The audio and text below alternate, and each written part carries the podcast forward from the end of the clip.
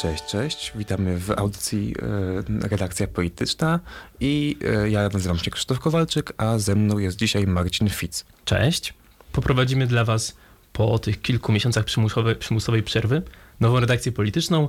Bardzo cieszymy się z tego, że wracamy na antenę radia UJFM i przez najbliższą godzinę porozmawiamy na antenie o najważniejszych wydarzeniach z ostatniego tygodnia. W tym semestrze spotykać się będziemy z Wami w środy, co środę o godzinie 18. Dlatego dzisiaj omówimy też tematy właśnie z tego okresu od ostatniej środy. Krzysztofie, powiedz naszym słuchaczom w takim razie, czym dzisiaj się zajmiemy. Tak, zaczniemy dzisiaj od nowelizacji kodeksu e, wyborczego, którą wczoraj podpisał prezydent Andrzej Duda. E, Następnie przejdziemy do tematu e, papieża i tego, jakie kontrowersje były z tym związane w ostatnich tygodniach. A jeżeli starczy czasu, to opowiemy również o ustawie w Wielkiej Brytanii, o migracjach oraz e, o konferencji e, właśnie e, premiera Sunaka z pre- prezydentem Macronem, które między innymi migracje dotyczyły. Dokładnie tak. Myślę więc, że powinniśmy również ostrzec naszych słuchaczy, że tematy poruszane przez nas dzisiaj na antenie e, do łatwych nie należą. Więc jeżeli ktoś nie czuje się na siłach o tym słuchać, to sygnalizujemy i zaznaczamy tę charakterystykę naszej audycji. E, Ale ja uważam, że z takimi trudnymi tematami też trzeba się zmierzyć. E, W takim razie rozpoczniemy od tego, co wczoraj wydarzyło się. E, Co zrobił pan prezydent, jaką ustawę podpisał, jakie są jej założenia i historia też obudowana wokół niej. No, nowelizacja kodeksu karnego w zasadzie zakłada, e, no, założenie jest takie, że ma zwiększyć frekwencję wyborczą i pomóc e, ludziom na przykład w mniejszych miejscowościach, żeby dostać się do lokali wyborczych i no, generalnie no, idea jest słuszna, prawda? To prawda, e, bo tak jak właśnie powiedział Krzysztof, e, ta nowelizacja kodeksu wyborczego e, ma zwiększyć dostęp do lokali wyborczych, między innymi poprzez to, że wójt gminy miejskiej czy, czy wiejsko-miejskiej ma zapewnić bezpłatny przewóz pasażerski w postaci takiego transportu publicznego w celu wzięcia udziału w głosowaniu dla wyborców ujętych właśnie w spisie wyborczym. Tu cytuję, dlatego takim językiem jest to napisane. W stałym obwodzie głosowania położonym na obszarze danej gminy, jeżeli w ramach tej gminy nie funkcjonuje w dniu wyborów publiczny transport zbiorowy lub jeżeli najbliższy przystanek komunikacyjny oddalony jest o ponad 1,5 km od lokalu wyborczego. E, Co to sugeruje? Sugeruje, że e, tego rodzaju problemy transportowe są e, oczywiście przede wszystkim właśnie na terenach takich wiejskich. Idea jest, jak najbardziej słuszna, jednak pojawiają się też zarzuty opozycji, do których pewnie przejdziemy zaraz, ale dopowiemy jakie są kolejne założenia tej, tej nowelizacji, między innymi składy okręgowych i rejonowych komisji wyborczych. E, Między innymi chodzi tutaj o to, że w skład komisji e, wyborczej nie muszą już wchodzić sędziowie z urzędu, e, ale osoby mające wyższe wykształcenie prawnicze oraz dające rękojmie należytego pełnienia tej funkcji. Można również będzie podczas tych wyborów nagrywać pracę obwodowej komisji wyborczej, będą to mogli robić mężowie zaufania i tak naprawdę czynności mogą być rejestrowane właśnie od momentu podjęcia e, pierwszych jakichś tam czynności związanych z w ogóle samą procedurą e, głosowania. I te nowelizacje, te propozycje, które właśnie weszły już w życie, czy wejdą w życie podczas najbliższych wyborów, były bardzo krytykowane przez opozycję parlamentarną. No tak, jest to krytyka związana między innymi z tym, że no, opozycja zarzuca e, Prawu i Sprawiedliwości, że no, chce dostosować e, zasady wyborów pod siebie, bo no, jak wiemy, obecnie w małych miejscowościach PiS zdecydowanie dominuje, e, więc no, zwiększenie frekwencji tam de facto będzie e, najbardziej bonusowało PiSowi. To jest taki pierwszy punkt. E, Po drugie, krytykowane jest też właśnie to, ta możliwość nagrywania pracy komisji ze względu na to, że no, opozycja obawia się, że może mieć miejsce jakieś zastraszanie przez to, że właśnie wszystko będzie monitorowane i no, będzie taka atmosfera wokół tych wyborów, że ktoś może pomyśleć, że coś będzie e, właśnie fałszowane, czy robione nie tak. No mimo, że to jest w sumie ironiczne, bo w sumie takie nagrywanie można pomyśleć, że ma właśnie zapobiec e, podejrzeniom o fałszowaniu wyborów, prawda? Mhm, ale też rzeczywiście sama procedura nagrywania może działać jakoś pesząco na tych ludzi. E, Chociaż i tak wydaje mi się, że najbardziej tutaj taką kontrowersyjną sprawą jest to, kiedy są wprowadzane te zmiany. Bo tak jak myślę, że też możemy się zgodzić, że działanie na rzecz zwiększenia frek- frekwencyjności w ramach wyborów procedur demokratycznych jest jak najbardziej na plus, e, no to wybory zbliżają się wielkimi krokami. Już w październiku tak naj, najprawdopodobniej będą się, się kolejne wybory, e, a te poprawki zostały wprowadzone teraz. I to jest jeden też z głównych zarzutów, który był podnoszony podczas e, komisji senackich i generalnie dyskusji w Senacie e, na temat tych, tych proponowanych zmian, e, no bo tak jak e, na przykład pan senator Kwiatkowski, senator niezależny, były też minister sprawiedliwości, związany wcześniej z Platformą Obywatelską, podnosił, w przypadku takich zmian powinna być odpowiednia przerwa między tymi zmianami, a, a, a czasem wyborów. Powołał się m.in. na werdykty Trybunału Konstytucyjnego, w których to Trybunał w roku 2006, 2009 i 2011 e, potwierdził niestosowność istotnych zmian w prawie wyborczym w krótkim okresie przed wyborami. No wiadomo, że to też rola Trybunału, żeby określić, czym są te istotne zmiany. Sam senator jednak twierdzi, że on te zmiany, które dotyczą właśnie składu komisji wyborczych, e, są jak najbardziej istotne. E, No i to, że, że prace nad tą nowelizacją rozpoczęły się w styczniu, a przyjęte zostały pod koniec stycznia i nie były tak naprawdę e, w jakiś sposób konsultowane jako projekt poselski, świadczy o tym, że mogą być one wykorzystywane do e, działania na rzecz Prawa i Sprawiedliwości i ich wyniku wyborczego. No dokładnie tak, a przyjęło się, że cisza legislacyjna przed wyborami powinna wynosić chyba 6 miesięcy, prawda? Dokładnie tak. Więc no tutaj zdecydowanie jest po terminie. E, I jest jeszcze taka kwestia, że te 6 miesięcy powinno być liczone nawet nie od samego aktu głosowania, jak od takich pierwszych czynno- czynności wyborczych. Czyli wiadomo, jest jeszcze cała kwestia e, komitetów wyborczych, rejestracji kandydatów i tak dalej, i tak więc jest tu też e, bardzo dużo tych etapów po drodze. Dokładnie tak. Poza tym jeszcze zwiększona ma być ilość w ogóle komisji, e, więc to, to też zakłada e, tw- stworzenie nowych komisji wyborczych w najmniejszych ośrodkach, takich, które na przykład do 200 osób tylko obejmują. No i to też jakby jest dosyć oczywiste, że w tych właśnie miejscach najwięcej e, poparcia ma Prawo i Sprawiedliwość.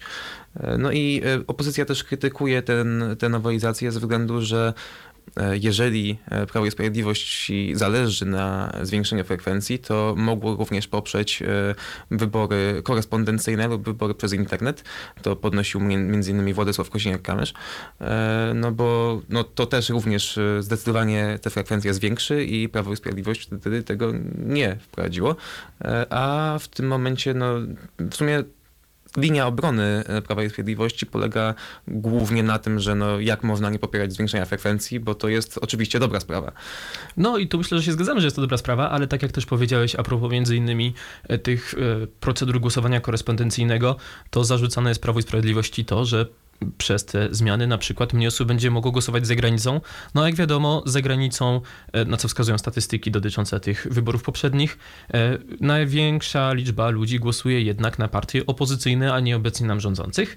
E, I a propos tego, że powiedziałeś tych, tworzenia tych komisji wyborczych, to jest jeszcze jeden zarzut, że tworzy się więcej komisji wyborczych na wsiach, gdzie w jednym obwodzie jest właśnie pod te 200 wyborców, tak jak powiedziałeś, ale nie w miastach, gdzie statystycznie obwodowa komisja wyborcza obsługuje około 3000 wyborców, więc opozycja twierdzi, że gdyby Prawo i Sprawiedliwość chciało e, ułatwić wyborcom głosowanie, to zwiększyłoby również te komisje obwodowe w miastach, a nie tylko na wsiach.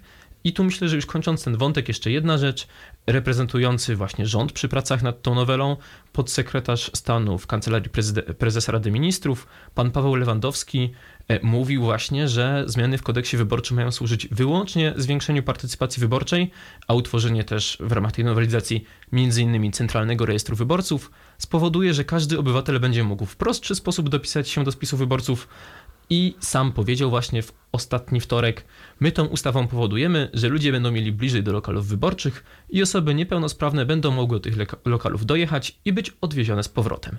Więc tak jak powiedziałeś, taka jest narracja, aczkolwiek zaznaczamy też, że jest to bardzo kontrowersyjny temat i wydaje mi się, że przechodzimy do jeszcze bardziej kontrowersyjnego tematu, więc zacznij, a ja potem też opiszę reportaż, o, od którego wszystko się zaczęło.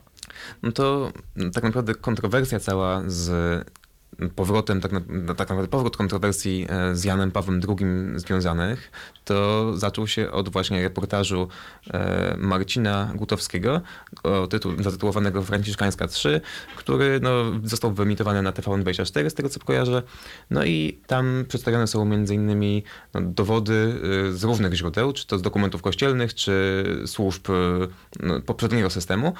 E, które miałyby wskazywać, że Jan Paweł II zdecydowanie wiedział o e, pedofilii w kościele i ją ukrywał.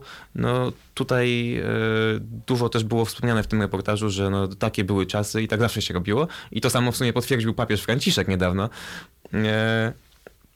No i tam głównie reportaż skupia się na tym, że e, mamy kilku księży, którzy o te pedofilię byli oskarżeni lub została im udowodniona w ogóle i też e, no, odsiadkę e, mają, mieli. E, no i powiązania właśnie z Janem Pawłem II. To przekazuję ci głos, żebyś powiedział więcej o tym reportażu. Dokładnie tak jak mówisz, e, ja wypisałem sobie kilka tych, tych konkretów, e, żebyśmy przybliżyli właśnie, czego reportaż dotyczył tak stricte. Wnioski autora, tak jak powiedziałeś, są następujące, czyli Jan Paweł II wiedział o nadużyciach seksualnych księży wobec nieletnich i ukrywał je, ale będąc jeszcze właśnie księdzem tutaj w Polsce, kardynałem czy biskupem, a nie będąc już papieżem. E, Autor twierdzi między innymi, że dotarł do kluczowego świadka, który rzeczywiście w tym materiale potwierdził, że osobiście zgłaszał kardynałowi Wojtyle przestępstwa seksualne popełnione przez księdza Eugeniusza Surgenta i pierwsze informacje miały dotrzeć do wówczas krakowskiego kardynała w 1973 roku. Ten ksiądz, którego dotyczyła ta sprawa, został skazany w grudniu tego roku na 3 lata więzienia. Odsiedział jednak tylko pół roku, ponieważ objęła go jedna z, z amnestii. E, I w tym przypadku miało dojść do znanego skądinąd procederu przeniesienia księdza, takiego wyciszenia sprawy, ale tak naprawdę nie z parafii do parafii, a z diecezji do diecezji. E, I w ten sposób ksiądz z terenu Krakowa trafił do diecezji najpierw koszalińsko-kołobrzeskiej, a potem pelpińskiej. E, Po latach ofiary tego księdza wystąpiły w mediach z imienia i nazwiska, chcąc nagłośnić sprawę. I tutaj powiedziałeś o reportażu, ale trzeba też wspomnieć jeszcze o książce, która miała swoją premierę 8 marca. Holenderski dziennikarz Ekke Overbeck, mam nadzieję, że dobrze przytoczyłem imię nazwisko, w książce Maksima Kulpa Jan Paweł II wiedział, opisuje e, też właśnie te kwestie świadomości przyszłego papieża o sprawach nadużyć seksualnych w kościele wobec nieletnich. Twierdzi sam, że kardynał Wojtyła miał spotykać się z kilkoma księżmi, którzy przyznawali się do popełnionych czynów, między innymi księdzem Lorancem, który również w 1970 roku został skazany na dwa lata więzienia. W książce przytoczono m.in. archiwum, z archiwum IPN-u jeden z dokumentów, meldunek specjalny Milicji Obywatelskiej e, w Krakowie z 13 marca 1970 roku, który przeznaczony był dla samego ministra spraw wewnętrznych, towarzysza Kazimierza Świtały i ja teraz zacytuję.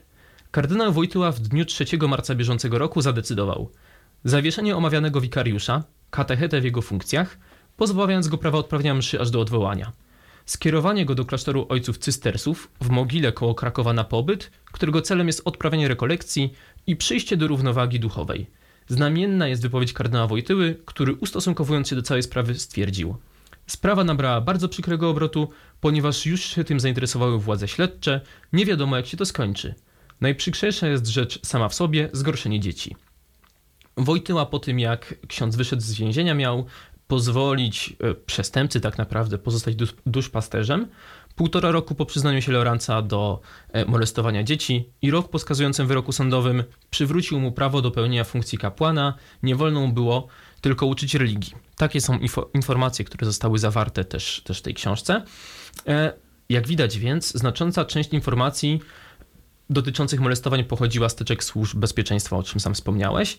E, Co sprawia też, że wiele osób podważa ich wiarygodność. Ale sam reportaż też podważał ich wiarygodność. Tak, tak, tak. I zresztą musimy stwierdzić, że nie bezpodstawnie, no bo wiadomo o tym, że służba bezpieczeństwa w całym okresie swojego funkcjonowania preparowała dowody, czy część dowodów, przeplatając między innymi właśnie te prawdziwe dowody z, z, z preparowanymi przez siebie.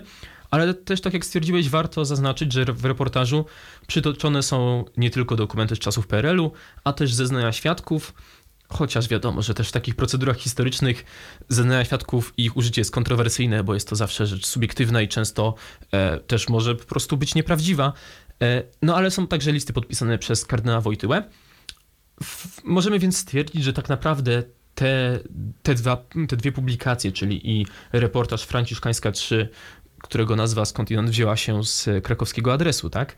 E, a także książki Maksima Kulpa Paweł II wiedział, rozpoczęły bardzo ważną dyskusję, postawiły istotne pytania, No i obraz z tego jest taki, wynika, o którym też powiedzieliśmy. Karol Wojtyła jako metropolita krakowski przenosił przestępców z parafii na parafię, chronił ich przed odpowiedzialnością, piętnował, ale chciał zapewne uniknąć skandali. E, najsmutniejszy w tym wszystkim jest zapewne brak takiej opieki nad ofiarami, lekceważenie ich krzywdy, no ale tak jak sam powiedziałeś, pojawiły się też głosy broniące kardynała Wojtyły. No tak, mm, głosy zewsząd w sumie, e, na przykład w Sejmie.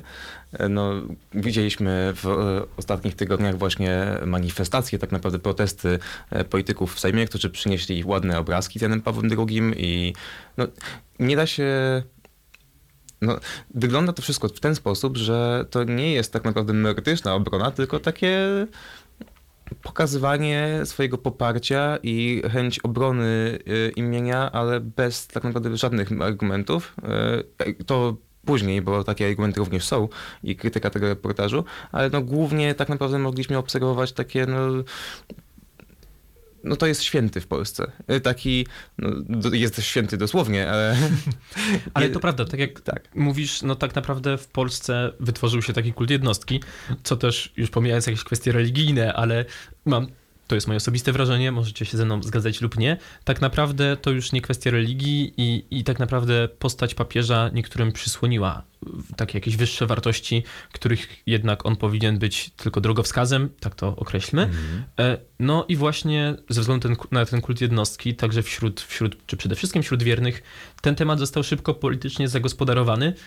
E, No i tak jak powiedziałeś, Sejm. Uchwała. Obrazki z papieżem, dokładnie politycy Prawa i Sprawiedliwości, głównie i Solidarnej Polski, czy generalnie tej części e, e, koalicji rządzącej, przyszli z takimi wizerunkami papieża. Niektórzy też trzymali je do góry nogami, nie zauważając e, tego, e, co i jak, w jaki sposób godnie się z nimi obchodzić, skoro tak też uważają tę postać za zaszanowaną, że nawet nie można rozpocząć dyskusji na temat tych nadużyć. No ale uchwała, właśnie, Tak. opowiadaj. Uchwała e, o, w sprawie obrony dobrego imienia Jana Pawła II, która w sumie nie zawiera też żadnych e, merytorycznych e, argumentów ani czegokolwiek tak naprawdę i w zasadzie jest po prostu taką laurką dla Jana Pawła, która zaczyna się od cytatu słynnego z ziemią, te, tą ziemią i kończy się no tym, że Sejm wyraża swoje wsparcie dla Jana Pawła i no, tłumaczy, że jego wartości nie zostaną zaprzepaszczone i no takie bardzo ogólne y, sprawy. Tak naprawdę to no, bardziej jest to symboliczna uchwała, która po prostu ma wysyłać sygnał, że stoimy za Janem Pawłem Murem, nie damy jego imienia y, szkalować, że tak powiem. No to prawda, a, ale też w kontekście tej uchwały ciekawe jest to, że nie powołano się w niej w żaden sposób na, na reportaż, tylko w taki sposób bardzo ogólny broni się dobrego imienia świętego Jana Pawła II, ale właśnie bez tego konkretnego odniesienia. Y, I ilość takich wyrazów wsparcia po tej stronie konserwatywnej e, polskiego sporu politycznego jest jeszcze większa. E, Zaraz po ukazaniu się tego reportażu premier Mateusz Morawiecki ustawił sobie na Facebooku nowe zdjęcie w tle Tak? zdjęcie e, papieża, który podczas pielgrzymki e, do Polski wypowiadał słowa nie lękajcie się i taki właśnie napis jest na tym zdjęciu, e, który, który pojawił się w tle, ale dla mnie jeszcze ciekawsze w ramach tego nowego frontu politycznego, które jak wiadomo podziałów w Polsce jest wiele, jest to, co stało się też 9 marca, czyli zaraz przed uchwałą sejmową, a mianowicie Ministerstwo Spraw Zagranicznych wezwało do siebie ambasadora USA Marka Brzezińskiego. A, tak. Po kilku minutach, czy inaczej, komunikat e, dotyczył wezwania ambasadora, a po kilku minutach napisano, że MSZ zaprosiło ambasadora, co też jest znaczące. Mm, I teraz zacytuję. W związku z, z działaniami jednej ze stacji telewizyjnych, będącej inwestorem na polskim rynku, MSZ wezwało ambasadora, lub zaprosiło, Stanów Zjednoczonych. Według resortu potencjalne skutki tych, tych działań to m.in. tożsame z celami wojny hybrydowej, mającej na celu doprowadzenie do podziałów i napięć w polskim społeczeństwie. E, W komunikacie podkreślono także, że pan ambasador został poinformowany o zaistniałej sytuacji i jej konsekwencjach w postaci osłabienia zdolności RP do odstraszenia potencjalnego przeciwnika i odporności na zagrożenia.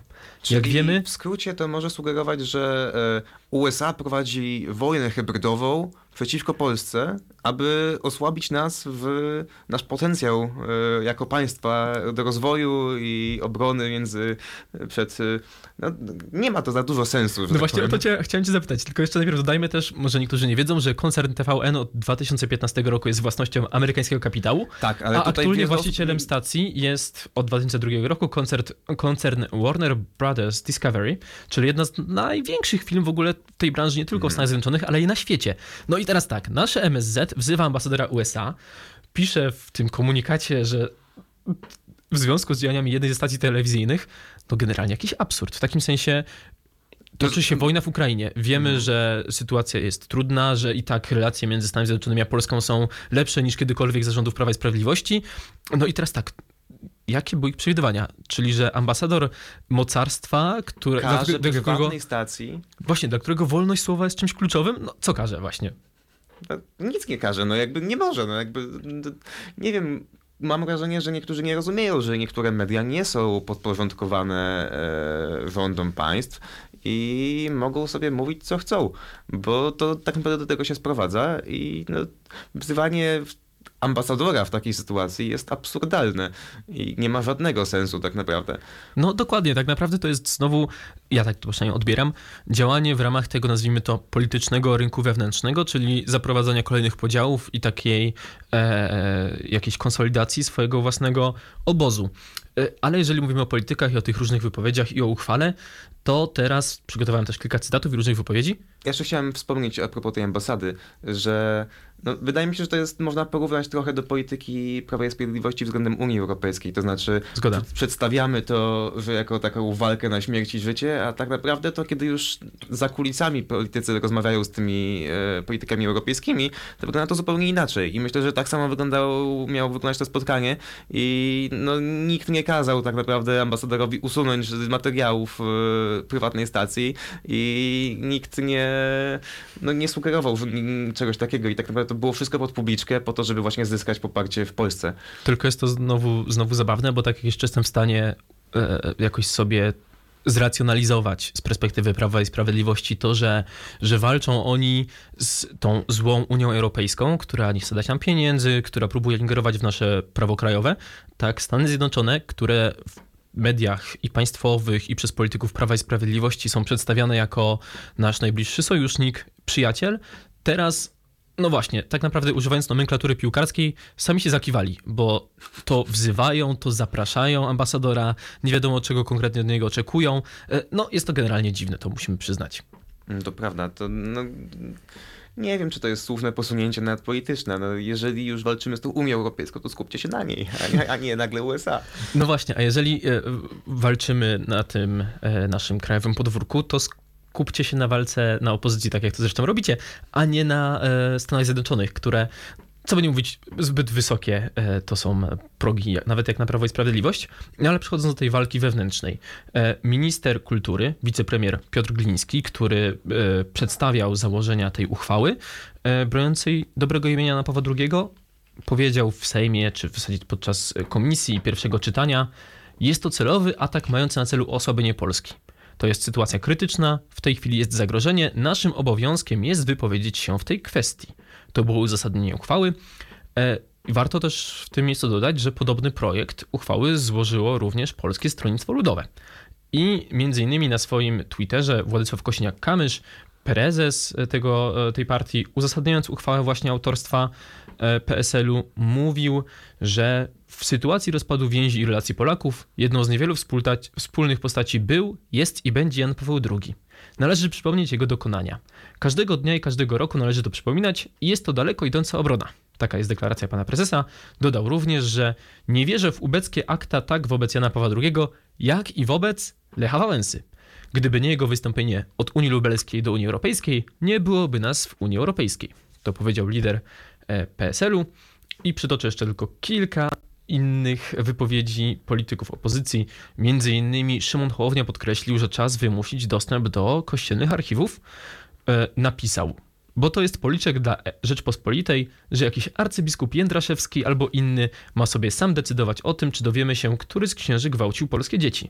Trzeba stworzyć rzetelną komisję, zrobić porządnie, metodycznie całą tę robotę, której nie zrobiono w Polsce przez lata, bo Kościół bał się, że zbrzydnie, a rząd, niezależnie kto rządził, neurotycznie bał się Kościoła.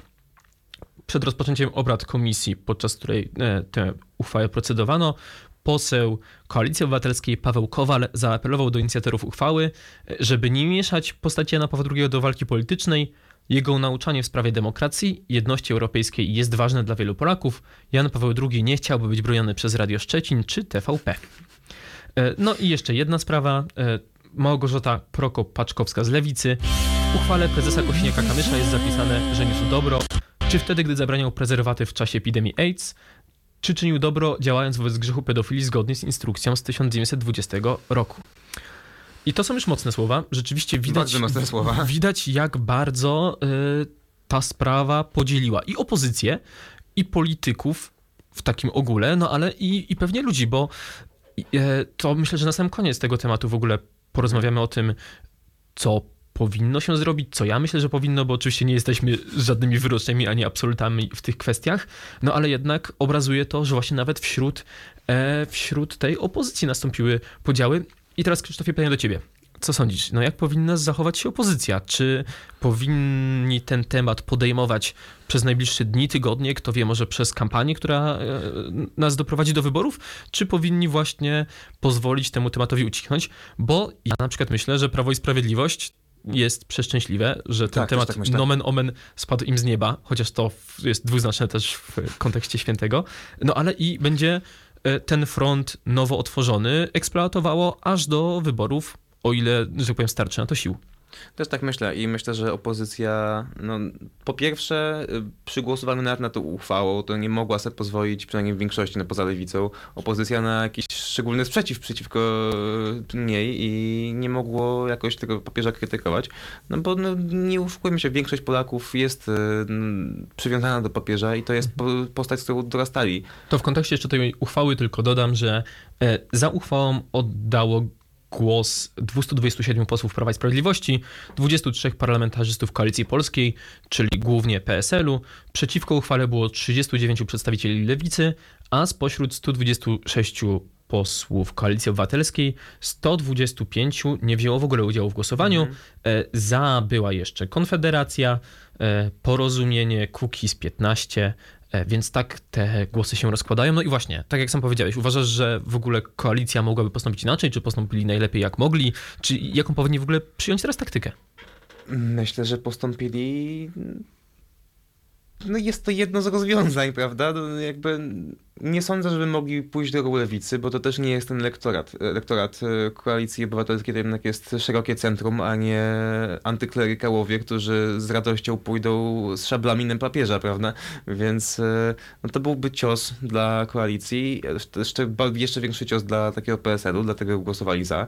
E, No i to, w sumie tego się spodziewałem. Jest to logiczne rozwiązanie. Koalicja myślę, że jest podzielona, no bo właśnie prezentuje to szerokie centrum i jest to, no, są tam też na pewno osoby, które chciałyby, żeby koalicja zagłosowała przeciw e, razem z lewicą. Jest to pewnie, nie wiem jakie są statystyki, ale no i dlatego jest ten podział. I myślę, że postąpili najlepiej, jak mogli, tak mm, strategicznie na to, na to patrząc. No i w interesie opozycji raczej leży wyciszanie tego tematu i skupianie się na krytyce rządu y, za polityki, y, które wprowadzał w przeciągu swoich y, rządów. Bo ten temat tak naprawdę skonsoliduje Polaków przeciwko opozycji, jeżeli nagle zaczną bardzo papieża krytykować i wyciągać go z czeluści, że tak powiem, już uspokojonej historii, powiedzmy. E, No ja się generalnie z tobą, z tobą zgadzam. Też uważam, że to było jedyne takie wyjście, które e, w jakiś sposób nie zburzyło części elektoratu przeciwko na przykład tej koalicji obywatelskiej, no bo to głównie oni mieli tak naprawdę taki problem. Tak jak wiemy, że, że lewica też uderzała w, może nie tyle w papieża, chociaż też właśnie podnosząc te tematy niewygodne, e, zdarzało jej się, tak jak uderza w kościół, i słusznie zresztą, bo tu sądzę, że bez, bez jakichkolwiek podziałów dobro dzieci, czy w ogóle kwestia jakichś procedur państwowych i, i interwencji państwa w sprawie właśnie tych nadużyć seksualnych, szczególnie wobec nieletnich w kościele, jest ważna, no tak lewica nie miała z tym specjalnego problemu. Jak widać, koalicja polska, na którą składa się głównie PSL, zagłosowała w, praktycznie w całości poza jedną osobą e, za, no bo też wiadomo, ich elektorat jest pewnie konserwatywny, e, no tak i Polska 2050 i Koalicja Obywatelska w ogóle tego głosu nie oddały, co pewnie część osób też będzie im zarzucać, że nie były w stanie zmierzyć się z tym tematem. Może, ale myślę, że to ucichnie do wyborów. To nie jest taki temat, który. No chyba, że faktycznie Prawo i Sprawiedliwość będzie za tym cisnęło, co też jest możliwe, ale że żeby Prawo i Sprawiedliwość mogło to robić, to opozycja musiałaby podjąć te rękawice, myślę, i dalej e, publikować treści o papieżu negatywne. A jeżeli będą myśleć strategicznie, to tego nie zrobią. I no, jeżeli będą mieli jakieś paliwo w Prawie i Sprawiedliwości, no to przeciwko lewicy ewentualnie, która może już ten temat podjąć. A przynajmniej tak uważam. No, natomiast y, Koalicja Obywatelska i y, Polska 2050, no myślę, że zachowały się no, tak, jak się spodziewaliśmy, czyli mm, już w sumie na etapie samego głosowania y, ten temat wyciszają, nie, tego głosowania nie podejmując. Pełna zgoda. E, No a jeżeli chodzi właśnie o to, w jaki sposób Prawo i Sprawiedliwość poza tą uchwałą przedstawia e, ten temat i jak bardzo go eksploatuje, no to, to też możemy przytoczyć jeszcze parę rzeczy. Po pierwsze, marszałek Sejmu Elżbieta Witek wygłosiła telewizyjne orędzie do Polaków, w którym broniła Jana Pawła II. E, Powiedziała między innymi właśnie w orędziu transmitowanym w telewizji publicznej, Jan Paweł II jest dla nas, Polaków, tym, co nas jednoczy i spaja. Jesteś, jest światłem wolności. Kto próbuje ten płomień zgasić, spotka się z jasnym i twardym nie. No chciałem tylko skomentować, że właśnie e, chyba już nie jednoczy i spaja i nie jednoczy od m, też pewnego czasu. Pewnie Ta- zależy od pokolenia też. tak, tak, oczywiście, że zależy od pokolenia, ale, ale to do tego też jeszcze pewnie parę słów o tym powiemy, czyli o rozdziale państwa od kościoła i między innymi od tego, jak bardzo papież jest w przestrzeni publicznej e, obecny. Między innymi Andria, Adrian Zandberg, czyli, czyli przewodniczący partii Razem, wypowiedział się, że jego zdaniem powinno się usuwać z nazw szkół czy miejsc publicznych w, w ogóle e, Jana Pawła II, co jest też pewnie już daleko posuniętą reakcją, ale jak wiemy, no to z racji też na, na jakąś e, ideowość tej partii. Patryk Jaki napisał m.in., że komuniści nigdy nie, wybacz, nie wybaczyli papieżowi zniszczenia systemu, dlatego właśnie TVN uderza postać papieską manipulacjami. E, Ach, ten komunistyczny TVN. komunistyczny TVN, tak jest. Mm, No i też jeszcze tak zastanawiając się trochę nad tym, co, co w Krakowie, znana z różnych bardzo ciekawych intrygujących pomysłów kurator Małopolska Barbara Nowak wezwała przedszkola i szkoły do wywieszania portretów Jana Pawła II. Apel był zatytułowany Ważny apel małopolskiego kuratora oświaty. Człowiek generalnie, jak widzi taki nagłówek, zastanawia się, co tutaj ważnego dla edukacji swoich dzieci e, może wyczytać. Apel zaczął się w ten sposób. Od kilku lat już trwa nieprzerwanie atak na system wartości leżący u podstaw cywilizacji chrześcijańskiej. W ostatnich miesiącach prowadzona jest szczególnie podła kampania szkalowania naszego wielkiego rodaka, świętego Jana Pawła II. Pominę, przejdę teraz do końcówki.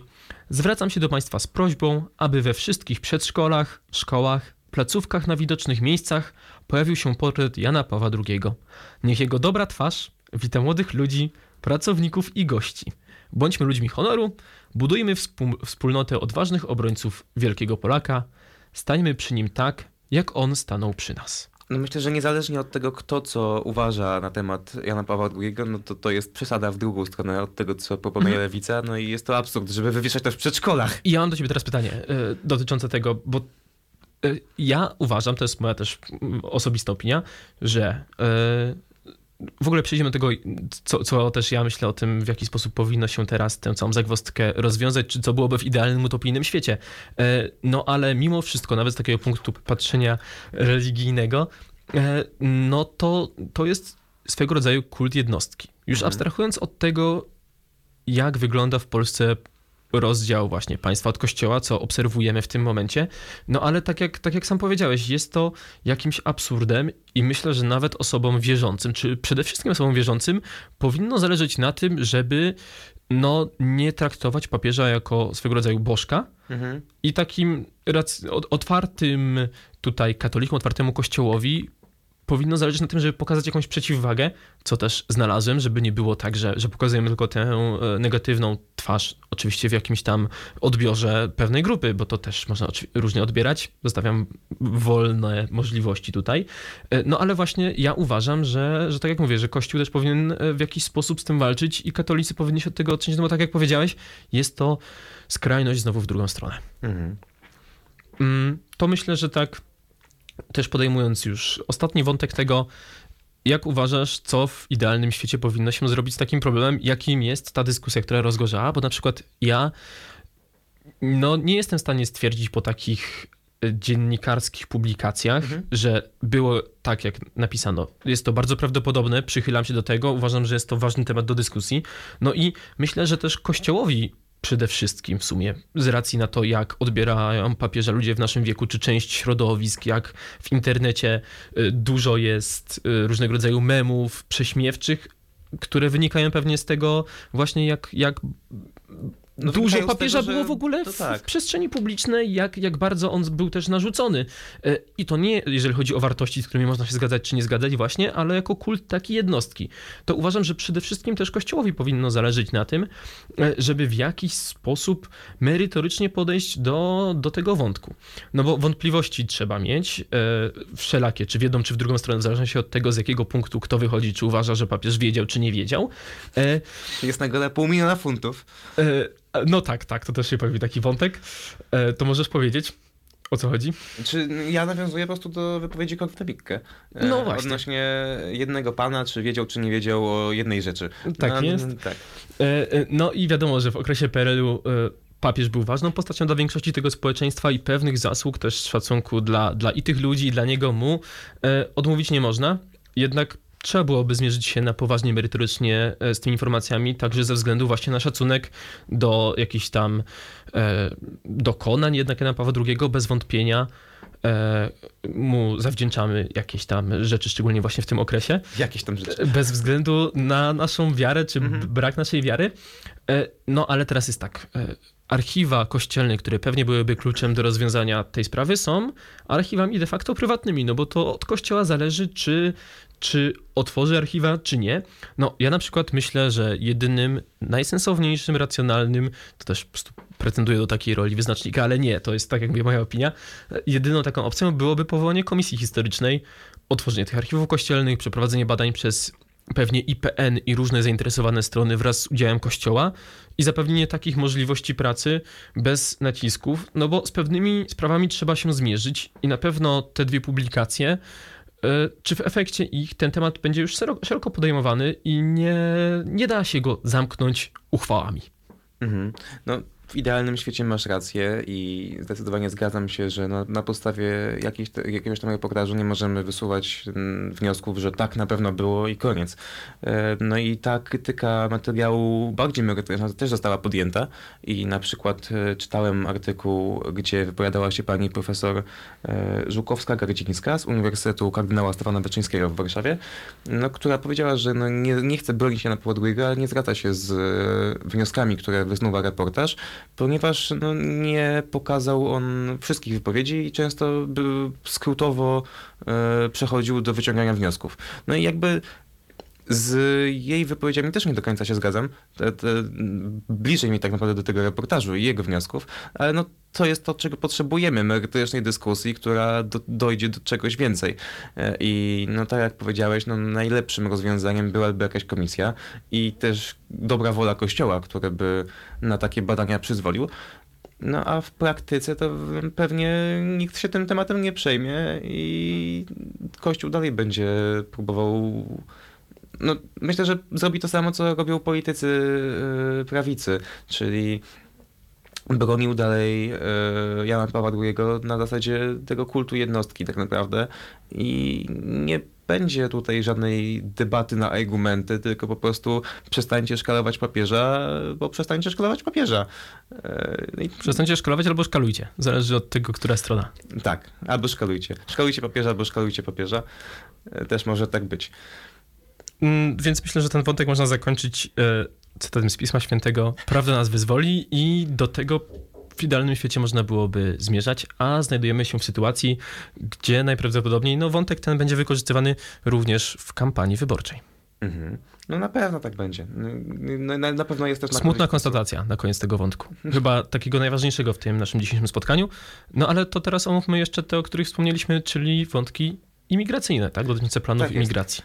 No a więc y, będziemy mówić głównie o Wielkiej Brytanii, y, gdzie y, z inicjatywy premiera ma, jest uchwała, ustawa o właśnie migracji i deportacji y, migrantów do krajów pochodzenia. To podpisane jest właśnie z Rwandą, prawda? Tak jest. Uchwała, ustawa, można się pomylić, bo Tak. sporo tego rzeczywiście. E, Ustawa, ustawa, którą w zeszłym tygodniu zaproponował e, premier Wielkiej Brytanii i minister spraw zagranicznych. E, No i może trochę kontekstu też rzeczywiście, to opowiedz nam, gdzie był w ostatnim czasie, czy gdzie jest może? Nawet nie wiem, czy już wrócił. Chyba gdzie był. Wydaje mi się, że już wrócił. No ale premier Sunak był w Paryżu e, na konferencji e, z... To było 10 marca, więc raczej już wrócił, bo jest 15. No więc- to też tak że tyle by. Jak wiemy, Francuzi z Brytyjczykami darzą się ograniczoną sympatią, więc myślę, że tyle Dobrze, że nie siedział. potem 100 lat, haha. Ha, ha. Haha, dobrze. E, No, ale to e, był na konferencji e, wspólnej z Emmanuelem Macronem, gdzie właśnie dyskutowali między innymi właśnie temat migracji i tego, że migranci dostają się do Wielkiej Brytanii przez kanał La Manche i tutaj właśnie była dyskutowana możliwość współpracy, aby e, tego uniknąć, powiedzmy. Poza tym to były jeszcze inne tematy, jak współpraca militarna i e, tam e, wymiana, powiedzmy, dóbr właśnie mm, militarystycznych. E, To, to prawda, dobra militarystyczne tym chcą się wymieniać, a nie chcą się wymieniać, e, to tak może trochę Ludźmi? zabrzmi, ale nie chcą się wymieniać ludźmi, e, migrantami, czy imigrantami, zależy oczywiście. E, No i tak jak powiedziałeś, ta wizyta we Francji jest częścią jakiegoś większego politycznego planu, który dotyczy powstrzymania tej bezwizowej imigracji, która odbywa się poprzez przepłynięcie szczególnie małymi łódkami przez kanał La Manche. Nie jest to specjalnie duża odległość. Jak wiemy, e, ludzie uciekający z, z Afryki, z Bliskiego Wschodu są w stanie przepłynąć na łódkach znacznie większą odległość. W związku z tym w zeszły wtorek premier Sunak i minister spraw wewnętrznych Suella Braverman przedstawili projekt ustawy imigracyjnej, o której wspomniałeś, która zakłada, że osoby przybywające do UK bez wiz nie będą miały prawa ubiegać się o azyl. Ustawa ta zakłada deportowanie e, tych migrantów w przeciągu 28 dni do kraju pochodzenia lub bezpiecznego kraju trzeciego, tak jak wspomniałeś, do Rwandy głównie. I osoby te nigdy nie będą mogły ubiegać się o obywatelstwo brytyjskie. E, No i teraz tak, sam premier Sunak określił ten projekt jako naciąganie prawa międzynarodowego. Mhm. Braverman określiła że na ponad 50% szansę, że stanowi on złamanie konwencji przyjętych przez Londyn. A to jest bardzo ciekawe, że sami e, inicjatorzy ustawy w sumie tak o niej mówią. No właśnie. Tak jak przede wszystkim miałoby, ta ustawa miałaby łamać e, Europejską Konwencję Praw Człowieka, e, co zresztą zostało zawarte w, w projekcie tej ustawy. E, No sama pani minister napisała, że nie jest w stanie stwierdzić, iż zapisy nowej ustawy są zgodne z postanowieniami Europejskiej Karty Praw Człowieka, jednak rząd nadal kieruje projekt do rozpatrzenia. No, co o tym sądzisz? Patrząc na też słupki, nazwijmy to, poparcie rządu, czy jest to... Nazwijmy to poparciem. Nazwijmy to poparciem, czy jest to próba ratowania się, czy e, takie otwarte przyznawanie się do e, ustawy, kurczę, wobec której jest tyle zarzutów z tak różnych sfer, zaraz też przejdziemy do takiego może wątku e, też pobocznego, no ale jest dla mnie, patrząc właśnie z perspektywy takiej, nazwijmy to moralnej, Mhm. czymś strasznym, no a jednak robią to.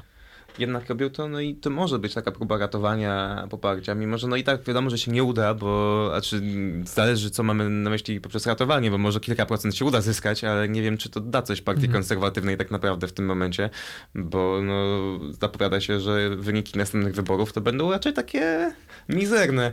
E, No właśnie, takie mizerne, więc, więc co? Więc jak będą mizerne, to jeszcze pozwolimy sobie na trochę więcej zamieszania, które ewentualnie sprawi, że że ktoś tam może się od nas odwrócić, albo że nagonka medialna będzie na tyle duża, że jeszcze dostaniemy e, po, po plecach, tak to określę. No, może tak być. Z drugiej strony, jakby nie patrząc, to no, migranci byli z jedny, jednym z powodów, dla którego Brytyjczycy ostatecznie poparli e, inicjatywę Brexitu, więc może to też jest e, właśnie gra pod tych ludzi, którzy no, Mhm, chcieli chcieli właśnie tych, tej, tych migracji uniknąć.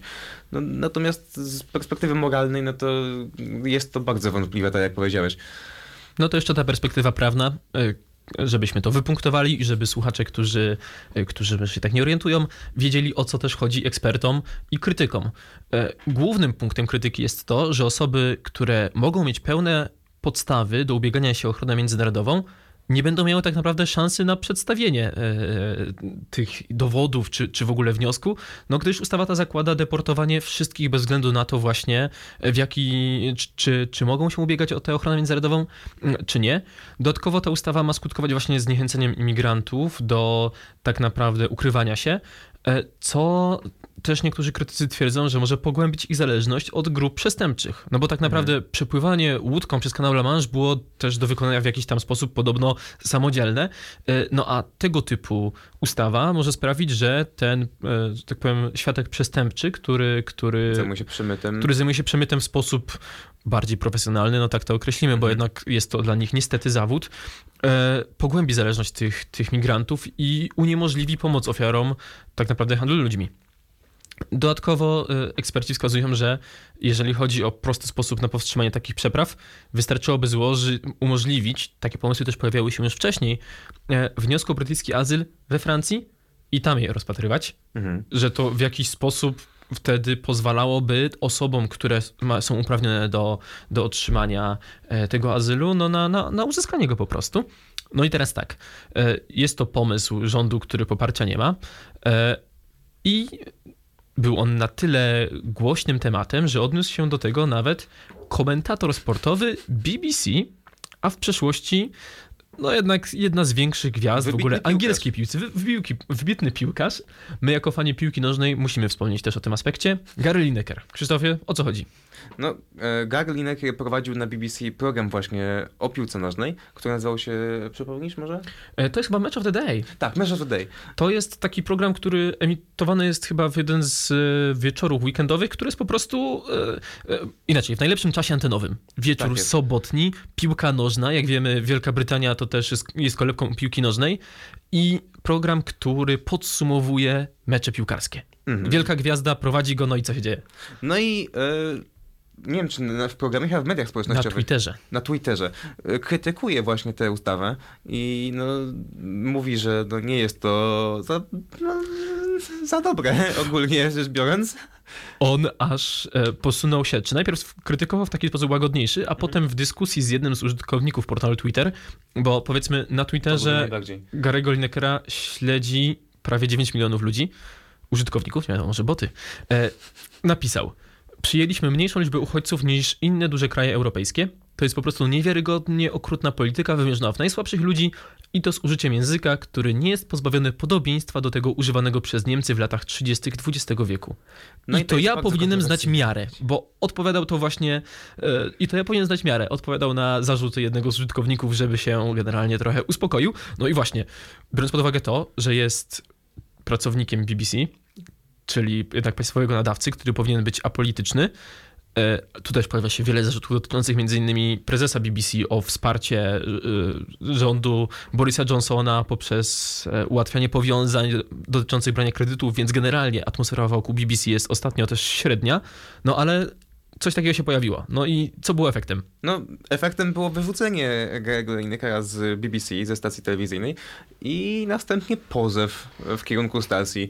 E, no, że było to bezpostawne wyrzucenie tak naprawdę. No i pozew Gary Lineker wygrał. Tak naprawdę to można byłoby wręcz użyć sformułowania, że to była prosta piłka ze strony byłego, byłego piłkarza, no bo przez te dwa dni... Ta... Dostał patelnię od razu. Tak, do pustej bramki.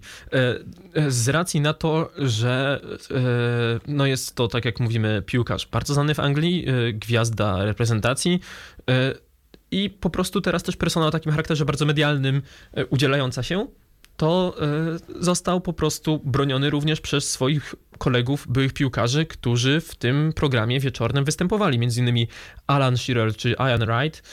E, nie wystąpili w tym programie, którego nie poprowadził Lineker.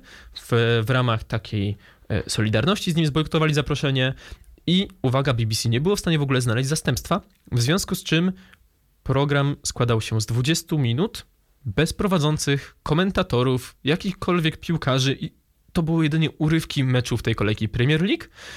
E, I tak naprawdę program się nie odbył, a efektem całego tego zamieszania jest pokajanie się BBC i to, że, że Gary Lineker wrócił. Wrócił. Wrócił. I do sprawy, uwaga, odniósł się nawet premier Sunak, co też świadczy o tym, jak właśnie e, było to głośne w tej przestrzeni medialnej.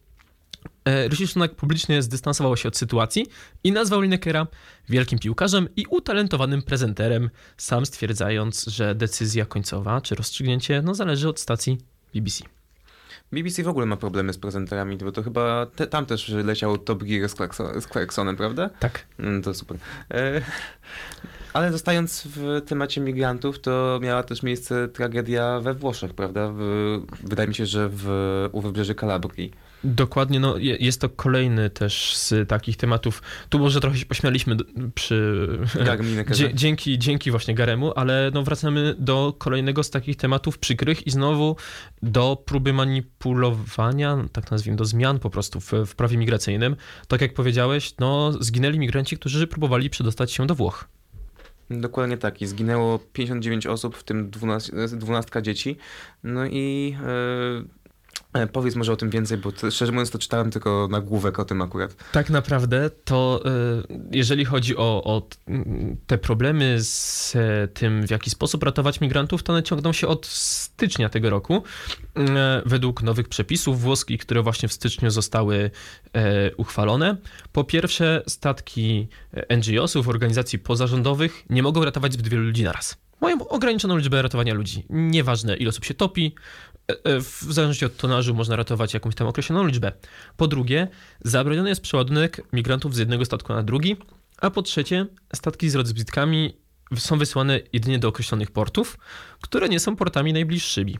I za nieprzestrzeganie kodeksu postępowania grożą mandaty w wysokości 50 000 tysięcy euro, a nawet konfiskata okrętów, którymi ci migranci są ratowani. No jak możemy się domyślić, takie organizacje pozarządowe też no, nie stać ich, że tak powiem, na wymianę okrętów w, No tak. trybie natychmiastowym. No i włoskie Ministerstwo Spraw Wewnętrznych jako bezpieczne porty e, wskazała porty nie na południu, które dotychczas regularnie przyjmowały podjętych z morza migrantów, a te na e, północy. W związku z tym, między innymi e, jeden z okrętów należących do organizacji humanitarnej SOS Mediterrane francuskiej, jakoś tak, Mhm. stał się e, przyczyną kryzysu, który na początku tego roku wybuchł też między Francją a Włochami, e, kiedy to Włochy nie wpuściły na swoje wody tego statku i statek musiał popłynąć do Francji, dalej, gdzie migranci zostali wyokrętowani w bazie wojskowej w Toulonie, gdzie zresztą w większości z nich francuskie władze odmówiły prawa pobytu na swoim terytorium. I to miało miejsce w styczniu. A 26 lutego e, pani premier e, Giorgia Meloni wystąpiła na konferencji prasowej w Kutro, niedaleko miejsca właśnie, gdzie rozbiła się łódź, o której powiedziałeś, z około 200 uchodźcami płynącymi z Turcji. E, No i Giorgia Meloni w tym miejscu ogłosiła dekret, który tak naprawdę zwiększył represję wobec uchodźców. Nie okazała tak naprawdę szacunku w tym miejscu zmarłym, nie podjęła wątku tej katastrofy. E, I dodajmy, że według najnowszych informacji zginęło ponad 70 osób Mhm. według tych najnowszych doniesień. I w trakcie tej konferencji pani, e, pani premier również trwały kolejne akcje ratunkowe na Morzu e, Śródziemnym. No i pani premier podczas tej konferencji powiedziała, jeżeli ktoś myśli, że wydarzenia z 26 lutego skłoniły nas do zmodyfikowania linii rządu, głęboko się myli. Potwierdzamy naszą linię. Chcemy zwalczać niewolnictwo trzeciego tysiąclecia, które uosabiają przemytnicy ludzi. E, Rząd wrócił też do takiego pomysłu z 2017 roku. Pomysłu akurat rządu centrolewicowego, bo jak wiemy też, czy nie wiemy, temat migracji jest w, we Włoszech tematem takim też bardzo dyskusyjnym, nieważne kto rządzi. E, Ten pomysł to budowa ośrodków do przytrzymywania i odsyłania nielegalnych imigrantów i każdy włoski region miałby mieć taki jeden ośrodek. E, No i przyspieszone mają być także procedury wydalania migrantów, czy zlikwidowana ma zostać ochrona specjalna dla tych, którzy nie otrzymali azylu.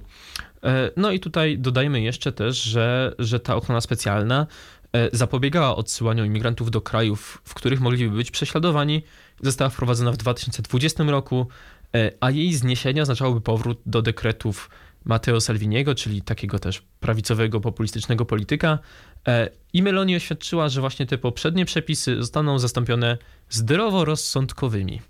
E, No i rząd, co też bardzo ciekawe, e, ogłosił, że zamierza przeprowadzić kampanię reklamową w krajach, z których uciekają imigranci. I mieliby zrozumieć oni, że w Europie nie czeka ich świetlana przyszłość. Co o tym sądzisz? Na czym mogłaby polegać taka kampania przeprowadzana na przykład, nie wiem, w Afganistanie albo w e, obozach dla uchodźców w Libii, czy właśnie wśród talibów? Ja Szczerze, nie generalnie, jak pojęcia. przeczytałem o tym, to też się zastanawiałem, jaka agencja marketingowa podejmie się takiego zadania. Może trzeba założyć. Nie no, ale tak całkiem poważnie, no to raczej no, wiadomo, że nie jest to zbyt poważny pomysł i nie ma prawa tak naprawdę się udać. No bo no, o czym my tu w ogóle mówimy? No, A reklamy o tym, że w Europie się żyje źle w krajach. no, Jest to śmieszne. No dokładnie, nie. Znaczy w sumie no, nie aż takie śmieszne, bo jest okrutne. Jest to przykre. Generalnie, jak widać, e, też Europa, e, mierząc się z problemem migracji, e, próbuje radzić sobie w taki sposób, zamykając granice i odsyłając rzeczywiście tych migrantów, co, co nie pomaga w tym, żeby zatrzymać ich przypływ, no bo, że tak powiem, to, że e, nie wpuści się kogoś do, do Włoch czy do Wielkiej Brytanii, oznacza, że kolejni ludzie nie będą chcieli żyć bezpiecznie i żyć lepiej. Dobrze, to wszystkie tematy na dzisiaj. E, tak naprawdę bardzo dziękujemy Wam, bardzo nam miło, że byliście z nami podczas naszego powrotu na antenę Radia UJ FM. Tak jest. Ja nazywam się Krzysztof Kowalczyk i A ze ja. mną był Marcin Fitz. Zachęcamy Was do śledzenia mediów społecznościowych, Koła Naukowego Publicystyki Politycznej i do słuchania Radia UJ FM.